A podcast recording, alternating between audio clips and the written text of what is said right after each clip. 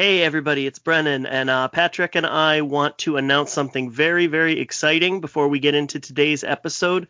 We would like to share with you Deadhead Reviews' very first Horror in Hollywood short story competition. Patrick here. It is theme-based, the Horror in Hollywood. Horror stories set in and around the glitz and glamour of Hollywood. Your story can take place at any period of Hollywood history, from the beginning days of silent black and white movies to the modern era of big Hollywood blockbusters. Be creative. Cross-genre is welcome. As far as the rules are concerned, we are looking for a maximum word count of 4,000 words, and we would like you to know that we are interested in standalone prose fiction stories. No TV, movie, play script treatments, or novel or novella extracts will be accepted. Brennan and I will be on the panel of judges alongside L. Turpitt, Rich Gerlach, Cassie Daly, S.H. Cooper, and possibly more. The contest is open starting on September 15th, and it's going to run all the way to September 30th. More contact information for that can be found on the Deadhead site, which I'll give in just a minute. As far as prizes go, there's a lot of good stuff in store, including promotional packages, editing services, and you could even be a guest on this very show that you're about to listen to. For more information, go to deadheadreviews.com.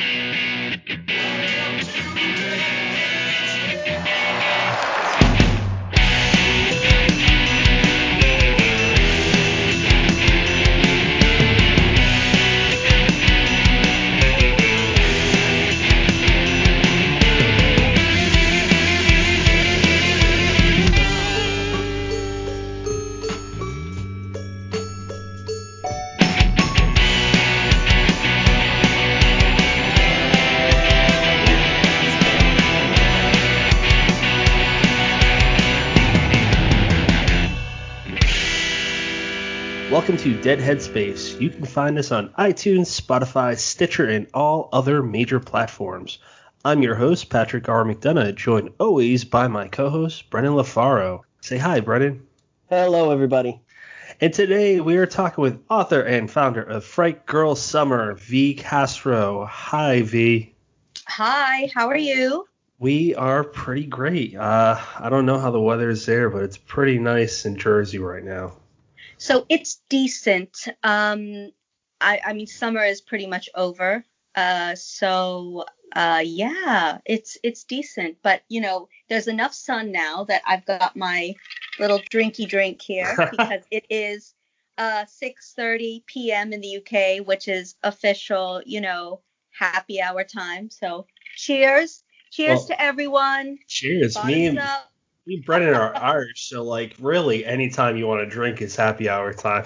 Especially since March. That shit went all out the window in March. You know, it's 1:30. That's good enough, you know?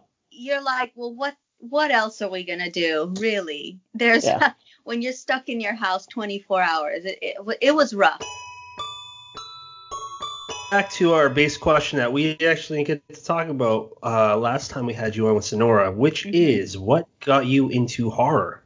Can you take that any way you want? Okay, yeah. I mean, you know, obviously this is a question I get asked a lot, and I probably will sound like a broken record, but, you know, Mexican-American, we have so much folklore and urban legends and so many tales I grew up with that I feel like I've always grown up around scary stories and creepy, you know, characters. And it's just something it's always been there. And it escalated to like books and films. And then I just said, you know what, I'm going to have a crack at it. You know, I love it so much. Why can't I? And also, you know, I love it so much. Why can't I not write horror, but also incorporate the things that make me me? And my culture and where I come from in South Texas. So.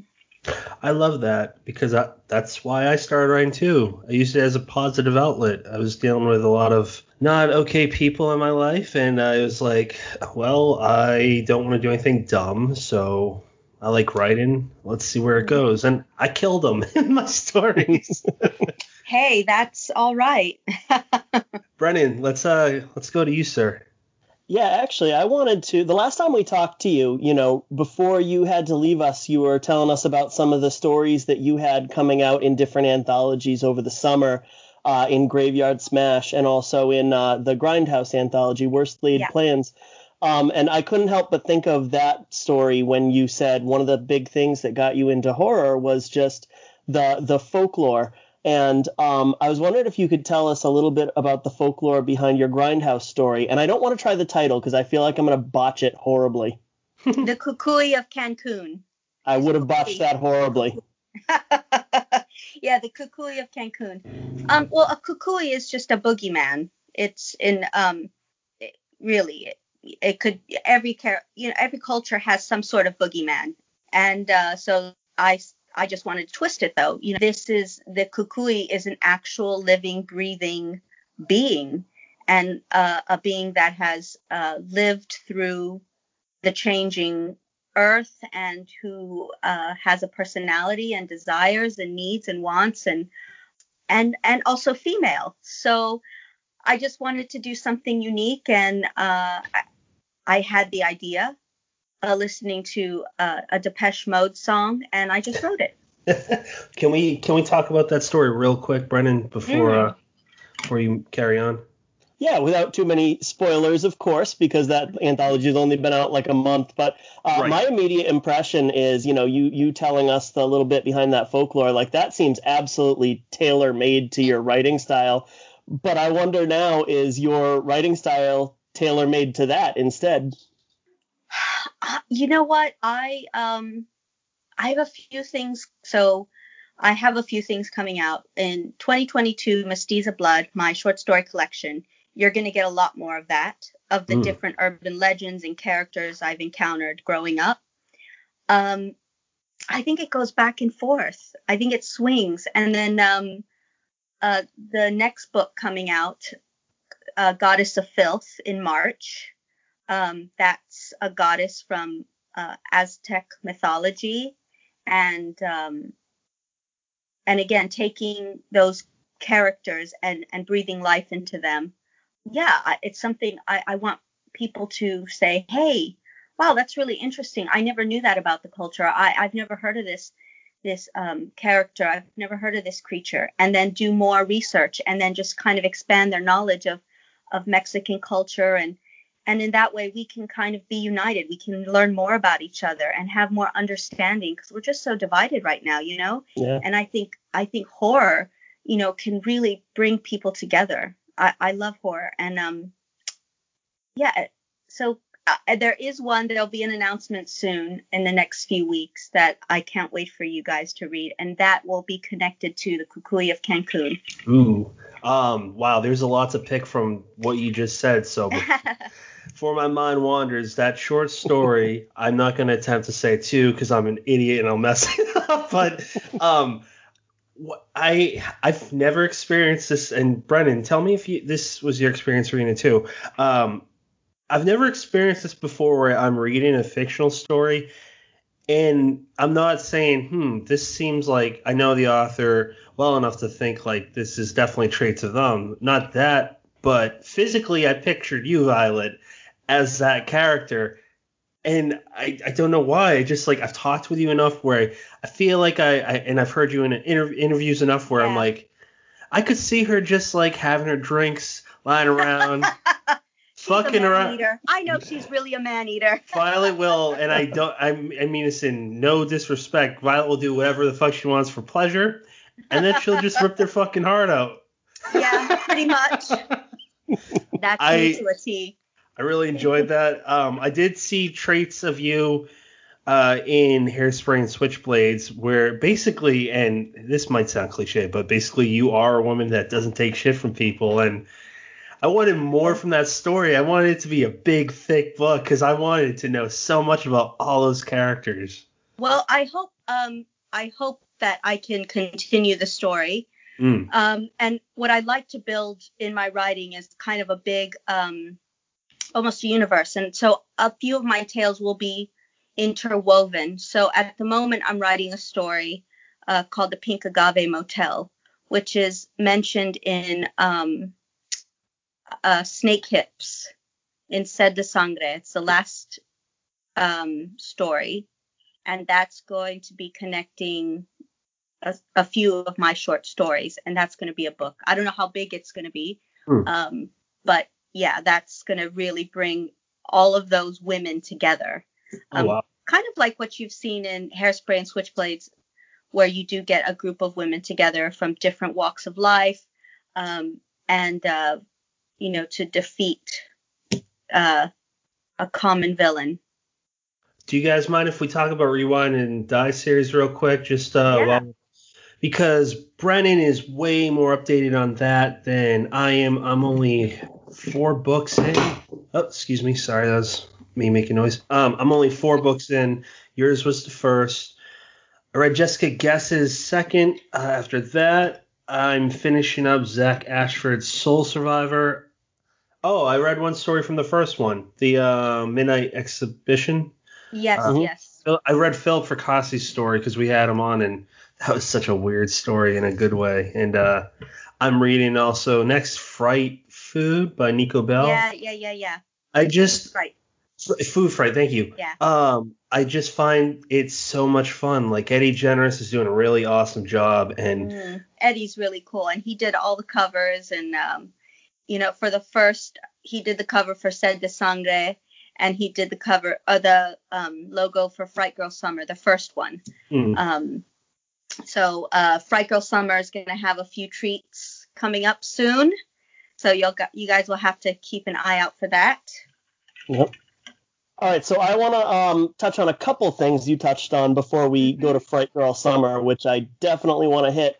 Now, you had said when you were talking about your Grindhouse story, that there's just so much opportunity for folklore and to an extent cryptids from around the world to kind of shine in different stories. And I think that's so tied to the conversation we had last time, where we said there's so many different voices that come from different experiences, different places, and have very interesting and unique things to say because of that. I think there are so many opportunities to hear about different monsters and different folktales from around the world. I mean, you can put a cool spin on vampires or on werewolves or on Bigfoot, but at the end of the day, there's only so much you can do with it because we've seen all those monsters. We've heard of it all before, but there's so much out there to be explored. And even if an author is just kind of presenting their experience with what they grew up with those folktales, it's new to so much of the audience. It's new, it's interesting, and it inspires them to do a little bit of a deeper dive. Like, I want to know more about this. I'm going to try this. Tell me if I screw it up. Cucuy.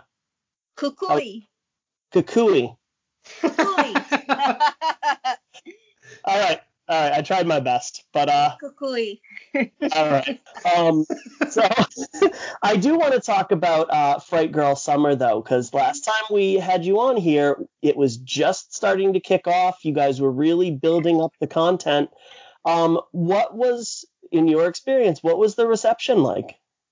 People have loved it. People have wanted to talk about it. I mean, we have over 20 stories on there, and there's just so much short fiction. And it's amazing how much talent we have out there in the horror community. So I think it's been a really great outlet for women that have these stories.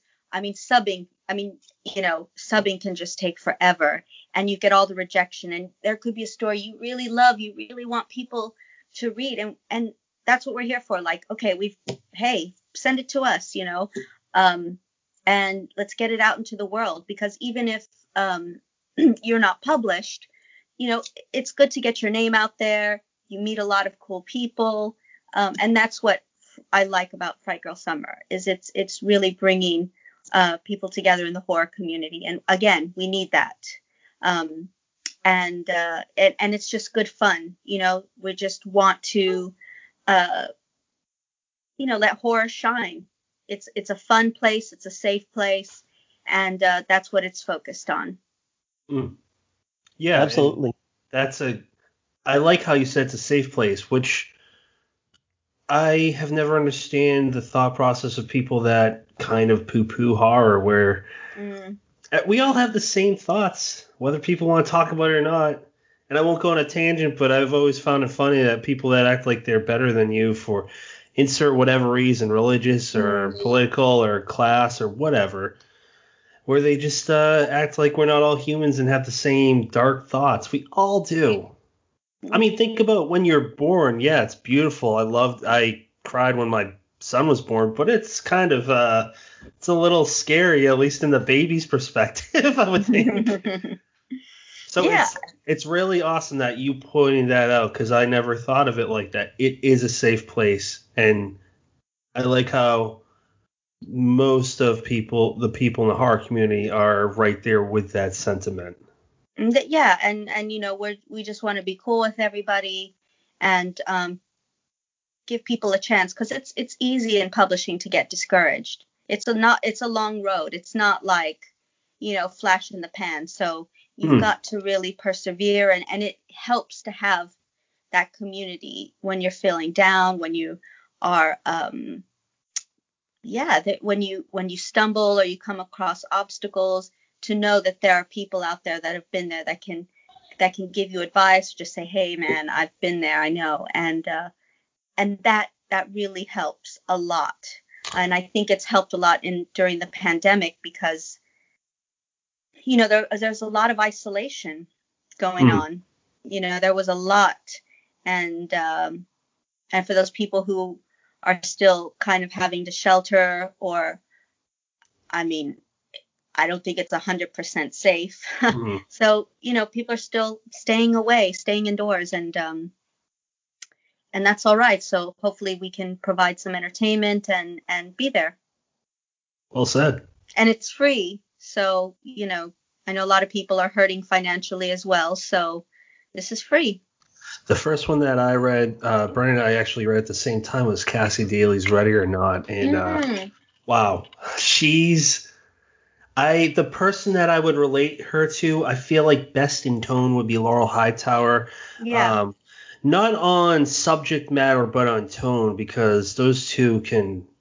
They do something to you where you're just full of dread. And it's all like us horror fans like that. And yeah, I think that she's someone that deserves a lot of praise too. And she's starting to get it, I noticed. And it's cool how you and Sonora are kind of, you were the ones that published your first story. You're all really good at what you do. Really, you know, and it was a really good, and that's exactly, you know, why we have it, is to give people the confidence, you know, because you're kind of unsure. And I remember the first story I sent out and I got the rejection. I was just devastated. I was so scared and had so much anxiety, and I didn't know who to talk to. But to know you can go somewhere where you know the people, you know, if there's something wrong with it, it'll be handled with care. You know, people will guide you, and that's why we're here. So I'm glad we could do that. It took me like 6 years to get published, which I'm sure, like, I'm not bitching about it. I'm just, I didn't feel like I knew my voice until I met one particular friend, and then another friend, and then it's a domino effect. So I definitely echo. The building of confidence helps. Mm-hmm. You really, and also, I think a good, healthy dose of I don't give a fuck. Yes. Honestly, you really have to have a healthy dose of I don't give a fuck. And you need to just write what you want to write. Don't emulate any style. Don't, you know, I tweeted this the other day. And you know, I grew up on Stephen King, and I've watched all the films and read almost all the books. But, you know, everybody quotes that, you know, kill your darlings. But I tweeted this. I don't kill my darlings, because there aren't enough women of color in adult fiction, in horror, for to be killed off. Like, I'm not going to be that person. And I don't want my women to die like that. I want them to live and to survive and kill others. It's a really good... So no, I guess, kill my darlings. My darlings do the killing. Well, I mean, I love Stephen King, but he's an old white guy, so I don't know. Take it for what it is. Just to kind of echo something you said about writing what you want to write. I think of this quote a lot. I love history, particularly the Industrial Revolution, and one of the biggest people that changed the world was Henry Ford, and he had a great quote. He said, "If I had asked people what they wanted, they would have said faster horses." So, I mean, if I knew, if I stuck to what I thought I wanted to do or what people wanted, again, I love King, but I would still be writing like Stephen King, because that's how I started with my fiction. And who wants to read another Stephen King? There's already one, and he's everywhere.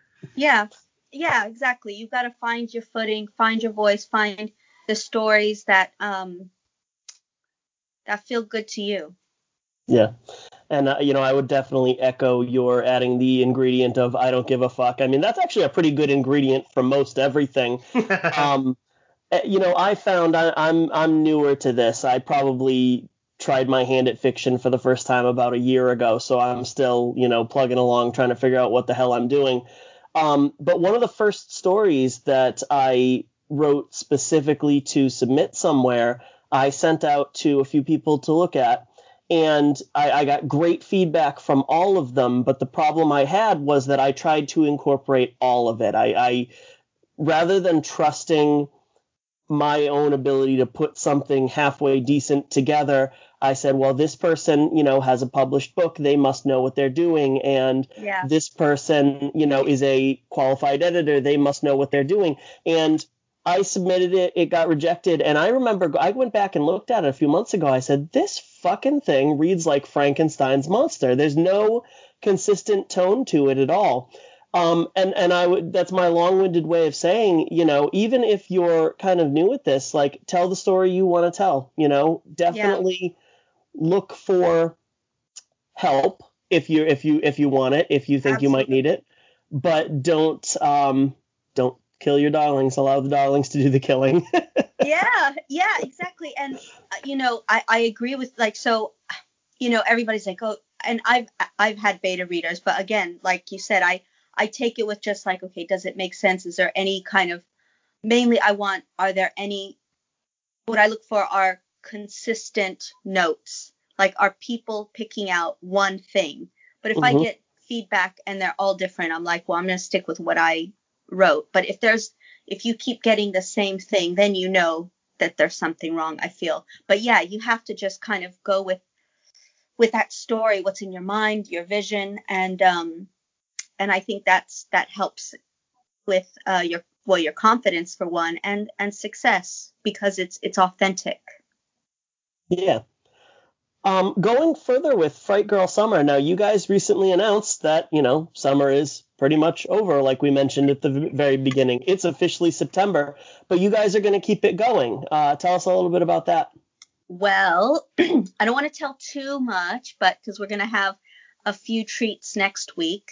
New logo, new stuff, more authors, and I'm going to actually continue with the Halloween and summer readings. So, I know a lot of people have enjoyed that. So I'm going to do a Halloween special, but this time I'm going to have men and women. So it'll be mixed. And then I'll do a Dia de los Muertos, which will be all Latinx. Oh, nice. So, that's awesome. So if I can in time, because it's already like September 5th, get a few people to do a last minute one on the end of September. I'll do one then. But yeah, people seem to really love these readings, and it brings people joy. And I feel we need some of that. Definitely. Absolutely. Everybody's loving the costumes, and I want people to come together and be united. I love it. I love hearing from people all over. I mean, you're in London right now, and you got stories from there. You got stories from your heritage, Mexican heritage, and I'm sure you have Texas stories as well, which is neat because I've never been to any of those places. So I get to hear from people directly. I don't have to rely on movies or television show or like filtered media from, like, I don't listen to the news much because I just don't trust any of them. So It's so depressing. Yeah. That too, yes. Yeah, that too. A guy that I worked with, he travels around the world to work on industrial furnaces. And I said, well, what do you – because he's been in South America, parts of Europe and so forth. I'm like, well, what do you do on your days off? He goes, I just go to work and I kind of act like I live there and talk to the locals and you kind of get to know the places. Mm. I love that answer. And that's how I feel when I talk to insert anyone. And there's so many people. Me and Brennan have talked to quite a few Australians, which I've always wanted to go there. And I kind of have ideas about the place now, but I love the time we're in right now. There's a lot of bad, but there's also a lot of good. And to bring it back to your read-ins, you get, whether you realize or not, you get to experience that. And like you said earlier, it makes us closer. And hopefully, more understanding. Yep. You filled in the lines. Brennan, no, not at all. Brennan, do you want to talk about the excuse me if I already am repeating something you said, but the women that we've read this summer? No, let's get to that in a minute. I want to add one more point to what you were kind of just talking about and what we've really been talking about for the last, 20 minutes. I grew up in a town probably about half an hour from where I'm sitting right now, and it was a very white town, very little diversity, and it just so happens that I teach in a different town. I teach and live in a different town now that's very, very similar in makeup, and I really feel like since discovering the horror community a year or so ago, my worldview has just – I feel like I've learned more about the world in the last year than in the 33 years before that combined. And it's amazing at just how shut off – how unfortunately easy it is to be shut off from it. You really have to make that effort, and you could be not making that effort and not even realize it, which is – another reason why, everything that Fright Girl Summer, to me, I find so important. You and Sonora are real. Absolutely. You and Sonora, kind of had yourselves established as pillars of the community before, but now you've kind of put this up on your shoulders, acting as its caretakers and really established yourselves as those people that marginalized voices can come to. And they're going to be amplified by you. Yeah, absolutely. To the biggest degree that you can pull it off. And I just think that's respectable as hell. Oh, thank you. Thank you. Because we will add one little thing. I will tell you, we're adding a non-binary kind of to include non-binary authors. Oh, nice. Because it is tough if you're non-binary. It's, so it's kind of. We want to be welcoming to marginalized genders where they won't suffer abuse or and it's just a welcoming place, a platform to say, hey, if we have a writer who's not sure about a story that explores their identity, hey, we're not going to tell you no, you can't do this or this or this or this. No, we're welcoming. And we want to, be those open arms. And I think that's great. We can learn from each other. Mm-hmm. Yeah, that's amazing. To add to one of Brennan's points is simply for the facts that he pointed out. I moved out of my town that was similar to his from Massachusetts to South Jersey. I can't tell you who lives here because I kind of keep to myself. But I did notice over the last year I've been it's been brought to my attention just how prevalent toxic masculinity is. I didn't realize how bad it was, and I never was able to articulate it from my childhood either because there'd be guys that would joke around and I remember I was a 5 or 6 playing a James Bond game and they're making jokes about bondage and calling you all sorts of homophobic slurs and just profanity. And I didn't like it when I was a little boy. I didn't like it in high school. I didn't like it in college. I don't like it now. I never was able to pinpoint it until guys like Alan Baxter or women such as yourself or Sonora or whoever else were like, this is what it is and this is how bad it is. So it helped me. I think that it's helped me become a better person, and it's going to make me a better father and a better husband. So you have I have you to thank for that, amongst other people. Oh, gosh. Thank you. I take no credit, honestly, because for those kind of concepts to sink in, you've got to be open to it. Yeah. And I think that's one thing that men are always taught, like, don't cry. Don't be a baby. Yeah. Don't be a sissy. Don't be a, you know, don't be a pussy, which is like the one thing they're always told. But that's not right, you know, and if you're constantly being told that, that in itself is abuse. And, you know, so it's good to know that you can recognize that and say, no, I'm not comfortable with that. And you don't have to settle with that way of thinking. And there are like-minded people out there, other men that are like, yeah, that's shit. I don't think like that. Yeah. And you're none of those things. If you cry, if you open yourself up to your emotions and make yourself vulnerable, because we're all humans. We all have vulnerabilities, and it's great that, you know, men can just say, hey, I don't find that acceptable, and not be rebuked for it by other men. Yeah, absolutely. Brennan, are you okay with moving on to that list, or is there anything else that you want? Yeah, no, I'll throw one more thing in there. I was going to say it's a lot easier to say that you're not, you know, comfortable with that whole societal expectation of toxic masculinity if you just add a little bit of I don't give a fuck. I told you that was applicable everywhere. Hey, Mary Poppins said a spoonful of sugar. Violet Castro says a skull goblet full of I don't give a fuck on ice. On ice. That's brilliant.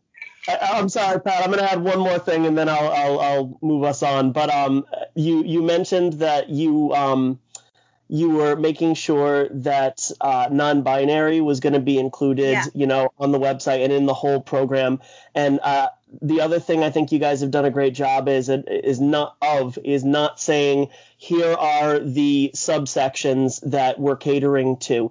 It's very much rolled out as we are open, we are welcoming, and if you don't feel included, don't run the other way. Please reach out to us, and we're willing to listen. You know, absolutely. We're not closed off, we're not finished, we're willing to listen.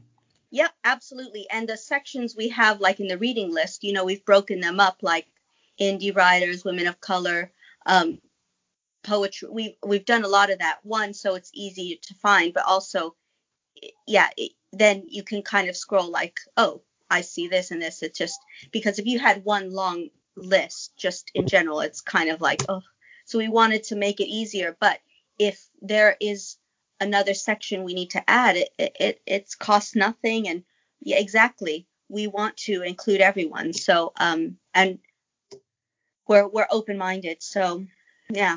And something else to add that I think it should be recognized is you and Sonora, and I'm not going to go into details, it doesn't have to be rehashed, but I think it should be pointed out, you guys spoke out during a really bad situation a couple months ago. You spoke out against it.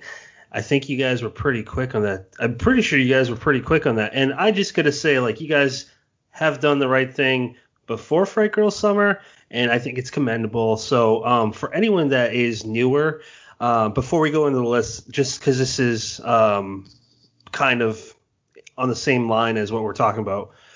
Violet, for anyone that is a younger Latinx, well, you know what? Men could apply to this too, because I wasn't one of the guys that was like all for the shit that I don't like, but I joined in and said dumb things at times because I'm still a dumb guy, but I've listened and I've been open. So for guys that have been in my situation that will listen, or for other Latinx, for other women, for non-binary, any other underrepresented folks that, be it younger or just are older and just are not sure who to go to that might be listening, where do they start in case none of the stuff we just talked about for the last 30 minutes really gave them a foot into where to go to?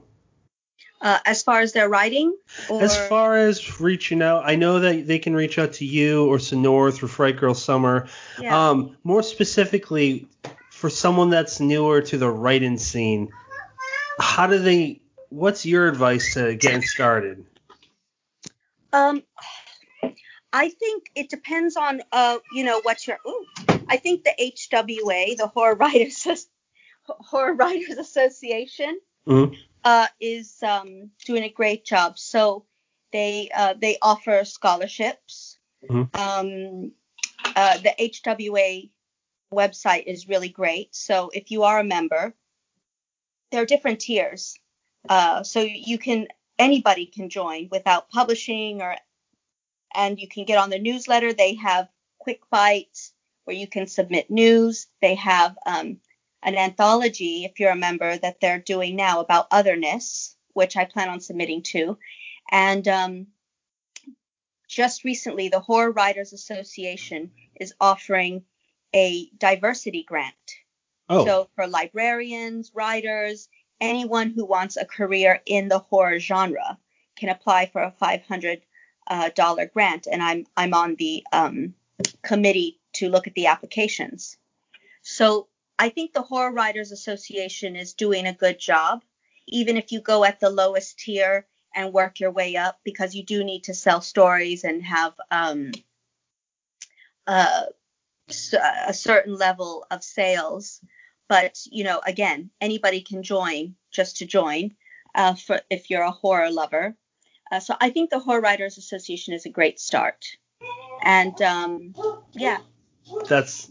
I would agree. I've seen a lot of good from that organization. Brennan, go ahead, man. I've talked long enough. Yeah, it's okay. You're going to go back and edit out all those one more things and let me just adds, right? Sure. Yeah, absolutely. So, Violet, we wanted to ask, what are some of your, over the summer, over the last few months, what are some of your favorite Fright Girl reads? Oh, God, you guys are putting me on the spot. Okay, so yes, we are. Basically, I've read mostly the stories from that are on the website. But few things. In lockdown, somewhere in this house, in this mess of a house with all my kids, I've lost my Kindle. Oh, no. I've gone nowhere, and my Kindle is missing. So I had a ton of books on there. But I've been so busy with writing that I just have not had a chance. Also, with my children around, I've had to choose between writing or reading, and right. I've done the writing, and also I've had edits for books that are coming out, edits for short stories. So my reading is so awful right now. So I have only read Fright Girl Summer stuff. I also read Seeing Things by Sonora because I blurbed it, and that was really good. But I'm so behind. I just have not. The whole lockdown really threw me off. You think, oh, I'm not going anywhere. I'm going to have all this time. I had no time. I've heard that from other writers, and it makes sense. I write too, but I mean, I'm not at the same level as you yet. So I'm sure when that comes, it's going to be a lot of focus on one book that you're doing. That makes sense, though. Brennan, how about you run down your list? Let's put you on the spot. Oh, my God. I'm very proud of this, actually. I have a list. I'm not even going to run through the whole thing because I was looking at all the, the books I've read by female authors in the last couple months, and it's really long. It's we talked about this on the show before, but it's just so damn easy in this genre because they're all winners, probably the last one I read was Blood Lake Monster from Renee Miller in the Rewind or Die series, and it was freaking awesome. All the female authors in that series have been just so consistent, like we were talking about before. I think I was reading Let's Play White by Cheshire Burke the last time we talked. I was only one story into that, but I loved that collection. It's just it's so resonant. I can't think of a better word. Yeah. I read All That's Fair by S.H. Cooper, was just absolutely great. Got to throw out Crossroads by Laurel. Graveyard. Nah, no worries. What happened? Your video is gone. No, yeah, you're back. So, because I'm getting notifications, so I can't see, so I'm trying to like push them away, and then I accidentally did something. That's okay. So I'll throw out All That's Fair by S.H. Cooper was awesome. Graveyard Smash was really cool. Crossroads by Laurel I've thrown out more than once or twice. And I did get to dive into White is for Witching as well, which that was very interesting. It was written in a kind of transgressive style that I didn't expect going in there. It was something more akin to, you know, I can't even really compare it to anything, but it was cool because it was so incredibly different than anything that I read this summer, and probably anything I would have picked up if I didn't grab that off of the list you guys put together. Mm. That's great. Sonora did an amazing job, and you'll see she has a new list, and she did an amazing job as well. So I can't wait for you guys to see everything. I'm working on a little something. I might add a story on there or a poem, but it's not very horror, so I might have to horror it up. Yeah, I might have to horror it up. I definitely can't wait for that list. Mine's not that long. I'm just not a fast reader. That's what I attribute it to. But I feel like I read a good amount. Read Laurel Hightower's Crossroads. She's so fucking good. S.H. Cooper's All That's Fair. That was my first time reading her book. Wow. I count this because it's part. I did read this in the summer. Your Hairspray and Switchblades. That was really fun. Just like all the Rewind and Die series. It's super fun. Just like Jessica Guess's story, Cirque Berserk, and then two short stories, Cassie Daly's Ready or Not on yours. We also actually, me and Brian both beta read her story for We Are Wolves. A powerful story again. It just kind of made me feel sad. And then L. Turpitt, who edits for S.H. Cooper, I've beta read a couple of her stories this summer, and she's a name that I think you'd be interested down the line or at any point. She's very good too. Welsh-based, South Wales, and that's a perspective where I'm always learning new things from her because I don't know any other people from Wales besides help me out here, guys. The silence. Are you thinking of Tim Lebbon? Yeah, Tim Lebbon. Yeah, I forgot his last name. And it's a shame because, like, I want to know more about that. And there's others. Nico Bells, like I said, that's on my list soon. She's a total sweetheart. Love her. She's very nice. And then not to kiss up to you or anything, but I am very excited for what you got coming out. And I asked last time, but the Candyman Latinx version of that, like, I want that right now. So the Queen of the Cicadas. Yes. Such a cool name. Thank you. La Reina de las Chicharas. That will be out June next year with Flame Tree Press. But before that, in March, you have Goddess of Filth. Okay. Which is with Creature Publishing. And both of those feature goddesses from the Aztec pantheon. Okay. Now, two goddesses that are very different. So the Queen of the Cicadas is very dark. I mean, it's very dark. And Goddess of Filth is almost like a coming of age. It's like Latinx The Craft meets The Exorcist meets my best friend's Exorcist, but Exorcism by Grady Hedrick. So, but Latinas. So, are you a fan of the original Candyman? Yes, I love it. What about the one that's coming out, the trailer? I can't wait. I cannot wait. Nia DaCosta is a name that's newer to me, and I saw the trailer. And Tony Todd's Candyman again, which is how it should be with these slashers if they're still alive. Like, why was Robert Englund, for example, not Freddy Krueger again?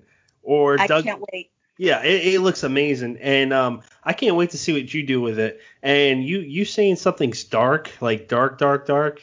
Yeah. I want to know what that's like.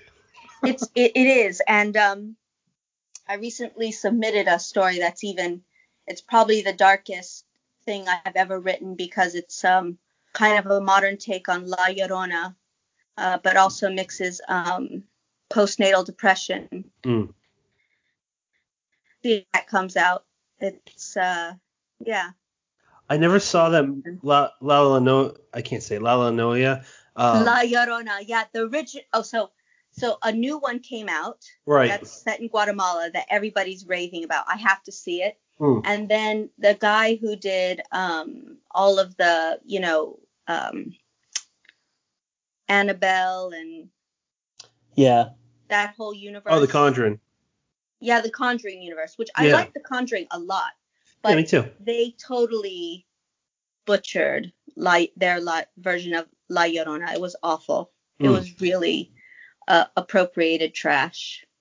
The Guatemalan one, I think that's exclusive to Shudder. Is that right? Yeah. I can't wait to see it. Yeah, I've heard good things as well. I just need. I'm like looking for the perfect time where I can settle in. No one's gonna bother me, and I can just like take it in. Yes. If you're anything like me, I probably get about 2 minutes a month where nobody's bothering me, and I could watch a movie. But honestly, I have to wait until the kids are in bed, my husband's watching football, and then I'm left alone. Okay. Do you mean soccer or football? Soccer. Okay, that's what I was gonna ask. Soccer. Soccer season is starting soon, so I'm like, yes. So Brennan, actually, I convinced him to watch a movie, and it was Host, and I said, you're gonna want to see this, and he loved it. Oh my God, I was freaking out. So spoiler alert. So on Instagram, so I'm really active on my Instagram stories. Yeah. And I was like, oh my God. Oh, I loved it. It's so good. About it. Yeah, it's so. It's really short though. Yeah. Ooh. Yeah. Shit. I loved it. Yeah, I don't know if you're aware, but we talked with one of the three screenwriters and two of the actresses, Haley and Emma, and I told this to them after. I told Brennan, I was like, never happened before, but I was so nervous, like I felt like a little kid just talking to someone that they're like in awe with, and they're just so fucking sweet. It was amazing, that movie. I couldn't stop thinking about it after. Yeah, I watched it. I had a rare moment where I had the house to myself. I watched it, and I remember I had my son because he was with my mother-in-law while I was watching it, and later that night she dropped him off. My wife was at work. I brought my little boy. He's only like 9 months, and in my head I'm like, be brave for your son. Look, that monster's not real. The demon's not real. And I shut all the doors that I wasn't for the rooms I wasn't going into. It really freaked me out. It was like, wow, I have not been scared in a long time. Yeah. And Brennan brought it up. So that was nice. Brennan, I believe, was the one that brought up Blair Witch Project. I don't think I brought this up, but I wanted to mention how it reminded me of Paranormal Activity in the sense where for the first one, I haven't seen the others. The first one, the first one was the best one. I just remember one scene two of them, where the wife, I think it was staring at the husband for hours. Mm-hmm. The other one that got me was the flower on the floor with the footsteps. So I've raved enough about that. I had a question, believe it or not, for Latinx filmmakers. Do you happen to have a favorite or favorites, or maybe a film that does it right and doesn't appropriate Latinx people? So there's a film out of Mexico called Here Comes the Devil. And it's an older film. It's really, the opening is like, okay, this is okay. I mean, it it's just kind of right from the beginning. Obviously, the graphics aren't like crazy. It you get that like kind of throwback 1970s, 80s horror, but it's really good. Is it Here the Comes the Devil. 2012? Oh, I don't know. I'd have to look. Let me turn on my computer. I've seen one that's 2012, directed by Adrian Garcia. It sounds like a Mexican name. Adrian Garcia Bogliano. I think it might be 2012. Caves in Tijuana, Mexico. That sounds like yes, it's the yes, one. Yes. Okay. That's it. That All one right. is crazy. And for Ginger Nuts of Horror, I also I reviewed for there was a Mexican film festival and it's called Feral. Ooh, what's that? Is that so? Obviously, it's in Mexico, but yes, and it takes place in the mountains of Oaxaca. Okay. And it's incredible. And I interviewed the writer and director, and it was fantastic. I'll just tell you, it was really great, and it's beautiful. Like it's incredibly atmospheric. 2018. Can you tell me the title one more time, please? Feral. Oh, okay. And it's like 6.8 out of 10. Andres Kaiser is the director. It's fantastic. It's really creepy. It's creepy beyond, more than anything. It's creepy. Is it okay? So I see a poster where there's a bite mark and an infection. No, that's not it. It's 2018. Okay. And you have like a priest kneeling and then like a wolf behind him. Okay. Oh yeah, Andrea Kaiser. Yeah. Gotcha. That is very cool. It's really cool. Me and Brennan were talking about this with a guest. I've talked about this with a Shanghai-based filmmaker too, about how foreign films are amazing, and I'm just for the last few years have started to really love them, and I just find it mind-boggling when people are just like, I don't like reading while I watch a film, but like, what do you want? Well, you want dubbed because these are great films. Yeah. For a non-horror one, my favorite non-horror one would have to be Kung Fu Hustle. It's just super silly, but yeah, I think my favorite foreign horror, well, I don't even know if it's horror, would be Parasite. Like that film blew me away. Oh my god, I watched that and I. What'd you think? I loved it. I everybody was raving about it, and yeah. When it ended, I was like, that's what they were talking about. Holy shit. My mind was blown with Parasite. I thought it was a horror. The film, the poster looked like a horror. I just assumed. No, it was just a really good movie. Yeah. And the title after, not to ruin it for anyone that might like watch suspense, it. Suspense. I don't know. Drama, suspense. Yeah, that sounds about right. But when I watched, I listened to the title was like, that's what it meant. Holy shit. Because I'll just say this, the party scene. I think that film deserves all of the accolades. It was just, I couldn't stop. And I really actually enjoyed The Invisible Man. Mm. Oh, I've heard good things. I haven't seen that. Mm. I think the way it portrayed abuse was quite accurate. But speaking of foreign films or foreign shows, I'm watching The Rain now. I've heard about that. That's where The Rain infects people? Yeah, it's out of Denmark, maybe. Okay. You know, and it was good. I'm going to butcher his name. I'm just going to Google it real quick so I'm fuck it up. One of my favorite filmmakers is the guy that did Parasite, and he did another film called Okja. Have you? Oh my God, I've seen it more than once, and every time it makes me cry. I'm not gonna ruin that either, but I totally loved it. Okja is really good. It's so sweet, and you're like, yeah. So, that did a lot for me because I got a little pig 3 years old. Oh my God.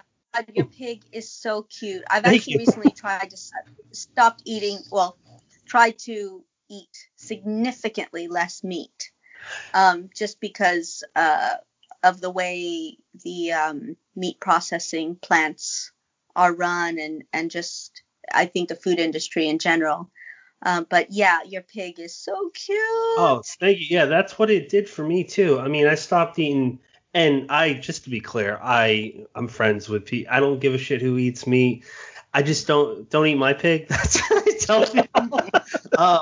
But just to talk about one scene with Oksha, won't ruin it, but there's one scene where the little girl's walking out of the slaughterhouse and the baby pig that. That was just, it was like, oh.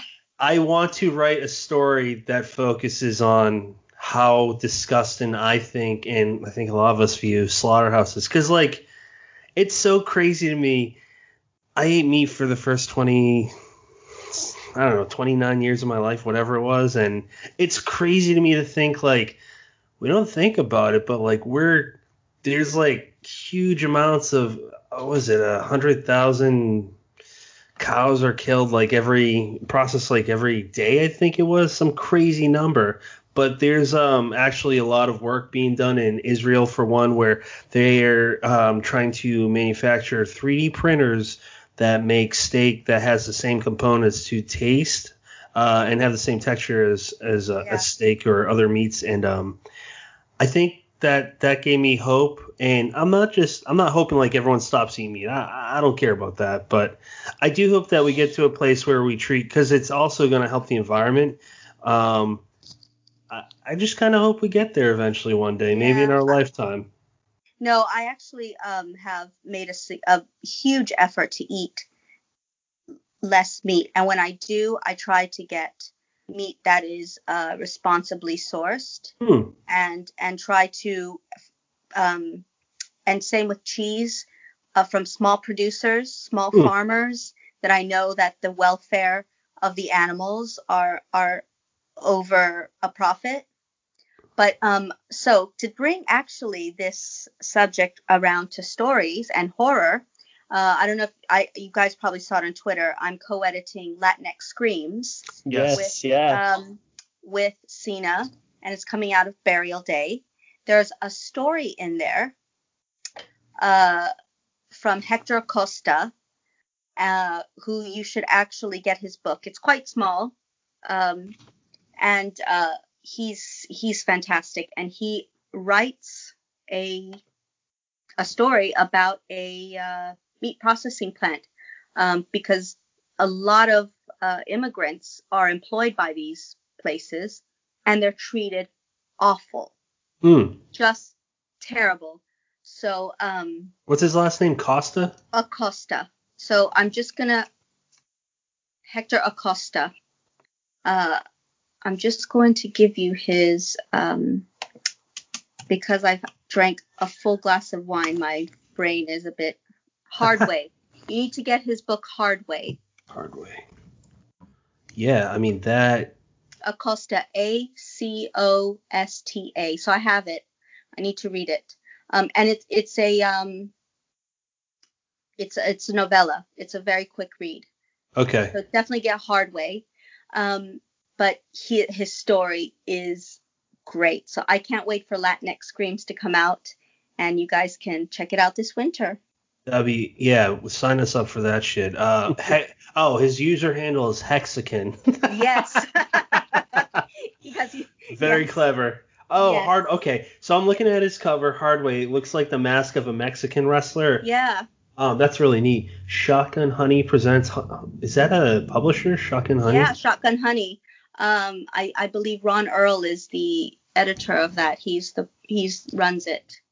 Okay. So it's an imprint of Down and Out Books, which published Angel Luis Colon. Okay. So he's another. I'm familiar with him. Yeah. And just to bring it back to what we were talking about earlier, is I love reading Latinx because it's making me a better writer, beyond a better person. And I mean, call me naive, but I feel like if you, and I know this isn't true, but I feel like you should have to be a good person to be a good writer, because you would have to, the way I see it is like, you have to be empathetic as a writer. Otherwise, how's the reader going to be empathetic? Yeah. So just kind of like that story that Hector wrote, like, I so want to read that. I just love animals so much, and they're so pure. Like, I said this with Jim McCloud in episode 2. Even a lion or tiger or an anaconda, they're just programmed how they are. They're not going to lie to you. Unlike people, you know, it's crazy. It's so insane how we're so awful towards even trees. They're living and breathing. Mm. So that's my whole tangent. Just be nicer to the environment and animals. Brennan, can you anchor us to something that's not going... something that doesn't have to do with animal cruelty? Yes. Literally any subject. Okay. Yeah. Actually, I wanted to ask you a little bit more about the book you are co-editing with Sina. Now, that's coming out through Burial Day, right? Yeah. What was the genesis of that? What made you guys just put your heads together and say, fuck it, let's do this? Well, it was originally... I actually came up with the concept because I was like, okay, we have all these anthologies out. You rarely ever see any Latinx writers included, ever. You don't see Latinx main characters. It's non-existent. So I wanted to do an anthology of just Latinx stories. So I pitched Bronzeville Books. Actually originally with the idea. They accepted it. Uh-oh. And then a lot of stuff kind of happened with Bronzeville Books. You guys remember, I'm not going to rehash everything. But they kindly, we parted ways. You know, it was amicable. It was, you know, it was held very professionally. And good. I didn't want to bring any of it in social media. I didn't want to bring any of the authors. I wanted it to be totally clean, to preserve the purity of the concept and the stories. So I was kind of like, well, guys, I'm going to try to pitch this. Let's do this. And I just reached out to Sina, and she's like, let's do it. She's someone that I'm starting to really love. And I haven't talked to her a whole lot, but fuck it. I'll just say it. Like, we talked to her, talked to Gabino. I know that you're friends with Gabino too. We're barring any issues, and don't kick my ass, Brennan, but we're going to have him on in November. And we can't fucking wait. Like, hopefully that's not news to Gabino. Well, I text Gabino and he said, yeah, so you know what? Might bite me in the ass, where he's like, what the fuck are you thinking, Pat? No, but no. That's cool. That means he listens. That means he listens to the show. That's great. Oh, that's true. That's true. Okay, good point. Hey, Gabino. No, in all seriousness, though, I love listening to her too, and I think it's so cool how her and Gabino just like blew everyone away at Scares That Cares, and Brian he just kind of like talked about how much he loved the screenshot of his reaction to Cena's reading and Gabino's reading. That's awesome. Like, you got one of the biggest names in horror that's just, he's open-minded, which should say something to everyone that might not be. Mm-hmm. Yeah, that's wonderful. And Gabino's doing the foreword for Latinx Screams, so. Oh, shit. Yes. He is, I see his name everywhere. Like, review-wise, author-wise, he's always pushing Coyote Songs, which I can't wait to. Brennan was kind enough to send me a copy. Otherwise, I would have bought one before we had him on. But have you read that book yet? Yes, it's excellent. Okay, that's all I need to know. Brennan, sir, I seem to be very... It really, really resonated with me. So, yeah, it was really good. That's pretty much the that's what almost everybody I've talked to who read that says. So we are going to make it a point.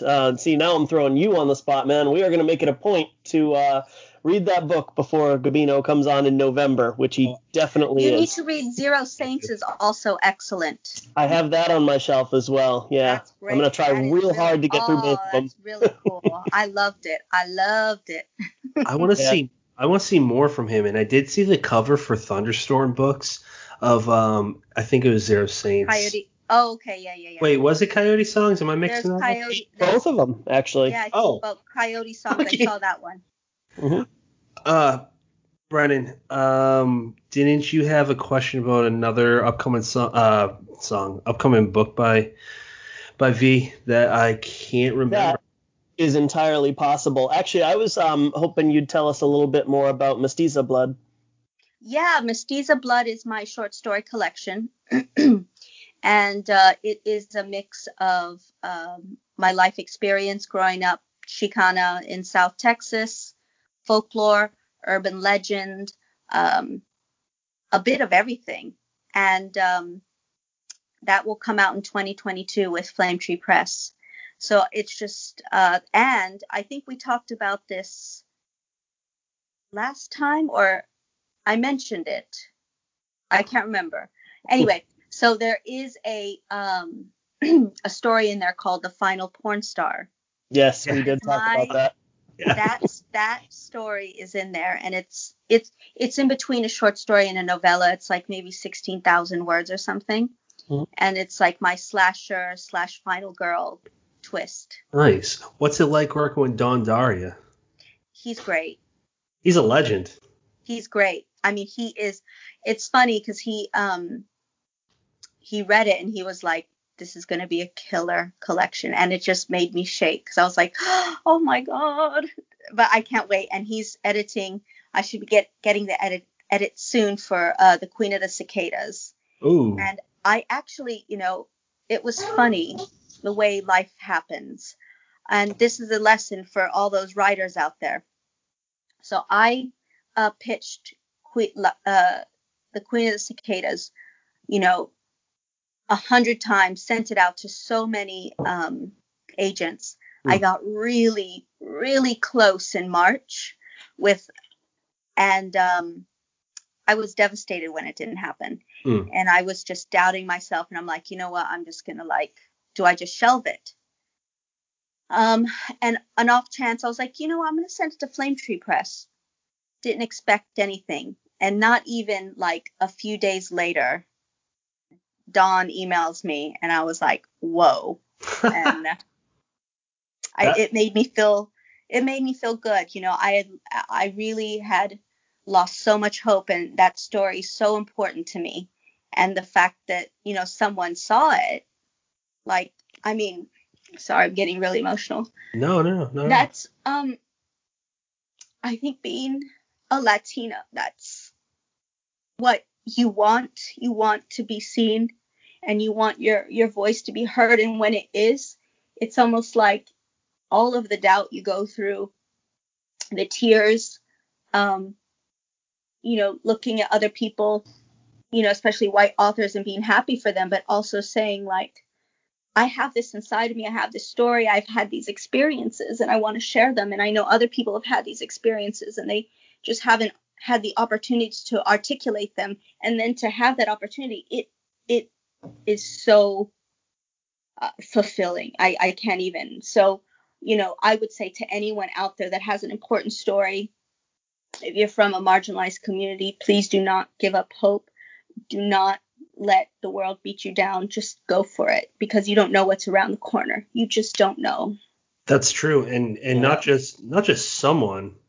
Don, in my eyes, Don D'Auria is the biggest. It's him and Ellen Datlow, for me, are two of the biggest names in this industry. And he's in love with your story. Sorry, I'm putting words in his mouth. That's gonna be a killer. I don't want to put words in anyone's mouth, especially his. But he had nothing but really nice things to say. That I'm just I'm so happy for you. Thank you. It meant a lot. And on a selfish level, I can't wait to read it because I can't wait to have it out in the world. And sorry, Brennan, go ahead, buddy. I was going to say, I think the best part of that is, first of all, I didn't realize you had 2 books coming out through Flame Tree. That's excellent. Yeah. But the best part of it is, that is a story that is, firmly tied to your roots and who you are. And not only is it coming out now, but it's coming out through a publisher that's tied to a big five. That's going to get a lot of distribution, and you're going to see a lot of other marginalized voices who see this story get out there and say, I can do that too. That's so important. Is huge. Yes, exactly. I'm so happy for you. That's awesome. Thank you. I can't wait. Just push those books, because I'll just say right now, we want you on the show back for a third and a fourth and however many more times. Absolutely. And I'm always into, talking to people and boosting. And like I said, if I can help one person just to not give up and keep going. Yesterday on Twitter, I don't know if you guys followed the news with this woman, Jessica Krug, who was pretending to be. Yeah. I went on and I retweeted the diversity grant for the HWA, and part of the application was you need recommendations, and she was like, I don't have recommendations, I don't know what to do. I said, look, I'm looking through these applications, submit anyway. You know what? Just you got to try. We take everything into account. And Hector actually made that point a few weeks ago, and I said, Hector, thank you for saying this, and I will absolutely consider this. And so it's important, if I can signal boost these things, and thank you for the opportunity to reach other people and plant that seed, you can do it. That's amazing. I really hope that someone that's looking for a right answer happens to hear this episode. There's been a lot of cases where we've had, this episode has been fun, but it's been on the more serious level, which I appreciate, because it helps me too become a better person. Like when we talked with Philip Fricassi, the guy that put together Horror Writers for Black Lives That Matter, he had a lot of important things to say. Jessica Guest had a lot of important things to say. It's these episodes that I love doing and don't expect. I don't really know what else to add besides I appreciate and I'm not saying goodbye right now, but I just appreciate your time. Oh, thank you. No, I appreciate it. I appreciate always, like I said, talking about horror and telling people not to give up. Horror is the funnest. It's just. It is. You know what? I actually have a question that could have related to the very first question, but Going back to what got you into horror, I'm thinking for myself when I was growing up. Brennan can probably relate because we grew up in towns that were real close to each other. And there's this, and I've talked about this on episodes, but there's this one thing called the Bridgewater Triangle. I'm from a place called Bridgewater, but it incorporates a lot of it's 200 square miles. And it's just a lot of reported things that are strange. And I didn't experience much, but there was a lot of, we were near Salem too. So you hear a lot of witch stories and stuff, and they always creep me out, but I always wanted more, and I was always terrified. Were you like that as a little girl? Were you just like, oh god, that's so scary, or were you super into it? Oh no, I was super into it. So one of my birthdays, so in South Texas, and you're gonna get this from Mestiza Blood, and I actually talk about it in the book. Sorry to turn on the light. There's a place called Donkey Lady Bridge, and I write about that. And basically, it's supposedly this woman who looks like a donkey because her hands and her feet are fused together like hooves. Oh my god! And it's actually real. And then for one of my birthdays, we went there. We went to the missions in San Antonio, which are supposed to be really, really haunted. I actually talk about them in Hairspray and Switchblades and other stories. How old were you? 9, 10, 11. And then we went to the train tracks, mm-hmm. where if you put your car on the tracks, put baby powder on the back window, put your car neutral, your car will roll over. And if you look, there should be handprints, children's handprints on the back of your car, because where they've pushed your car out of the way. That's creepy. A school bus was hit by a train. V, did you read about that one in one of your books? Because that sounds very familiar. No. Don't. Did I talk about that? It's in. I talk about it in the final Porn Star, and then I talk about Donkey Lady Bridge. Was part of it was on October Pod, and then the missions They are mentioned in Hairspray and Switchblades. And then in Mestiza Blood, another story I take from a real place in San Antonio, is where the lady danced with the devil. Mm. And so, yeah, I was like 10 or 11, and all those things were like, yes, let me go see. I want to see it. Where are they? Conjure those demons. That would be... I'm excited. Okay, well, before we move on to anything else, I meant to ask either one of you, are you guys fans of Guillermo del Toro? I always fuck his name up. No, you came close, though, today. I am a fan of Guillermo del Toro. I'm not a native Spanish speaker, so my tongue is a bit blah, blah, blah. See, I was going to say, even if we got it right, it doesn't have that same flair on it. Could you say that again? Guillermo del Toro. That's beautiful. Yeah, I can't do it. So there was one. I am. I liked his last film. Antlers? No. With the Hellboy character. Oh, Hellboy. You know the what was it? The Shape of Water. Yeah, The Shape of Water. Yeah.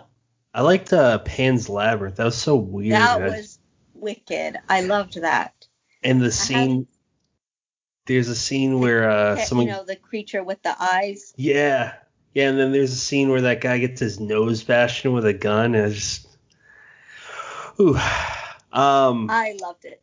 He also... I have it somewhere behind me. I won't try and dig it out, but he co-wrote a novelization of that with... probably going to butcher the name, but I think it's Cornelia Funke. I think she's a YA author. And it's very... fairy taleized. It's also illustrated, and it's a beautiful hardcover edition. Wow. And I liked The Strain. Yeah, that one I do have literally right next to me. Yeah, I liked The Strain. Yeah. Because I'm a vampire fan, so.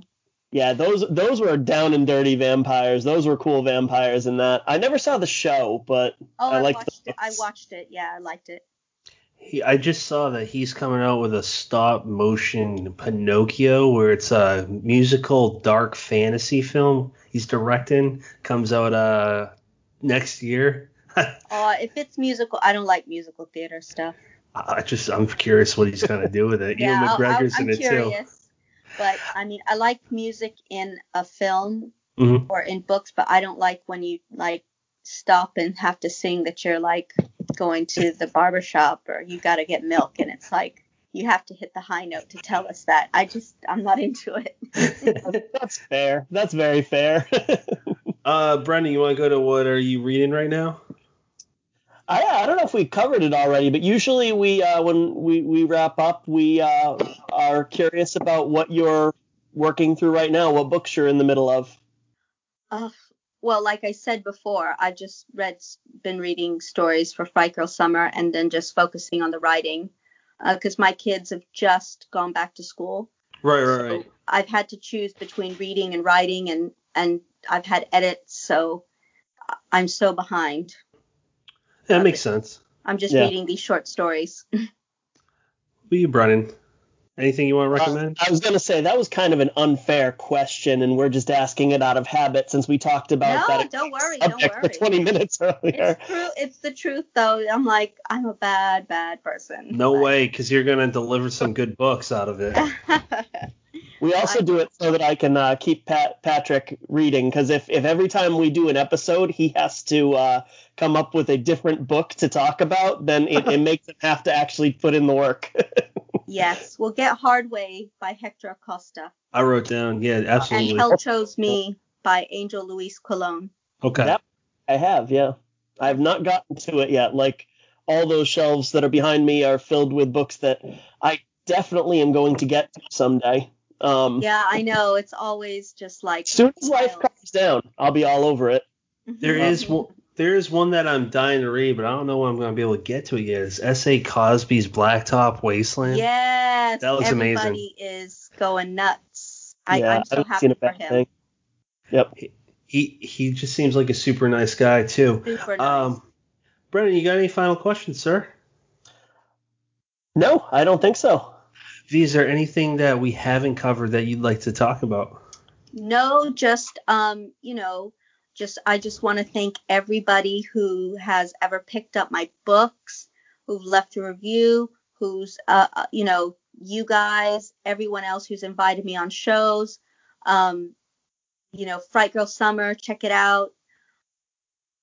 I just want to thank everybody for their support, and that means more than you know. So, and if I can ever do anything to help anyone, I'm pretty accessible and I'm a nice person. Echoed. Yep. Yeah. So I just want to thank everybody. Where can people follow you? Yeah. At V Latina London on Twitter and Instagram. And then, vvcastro.com and then frightgirlsummer.com. So yeah. I'm around. May your husband's football team play long and hard so you can write more.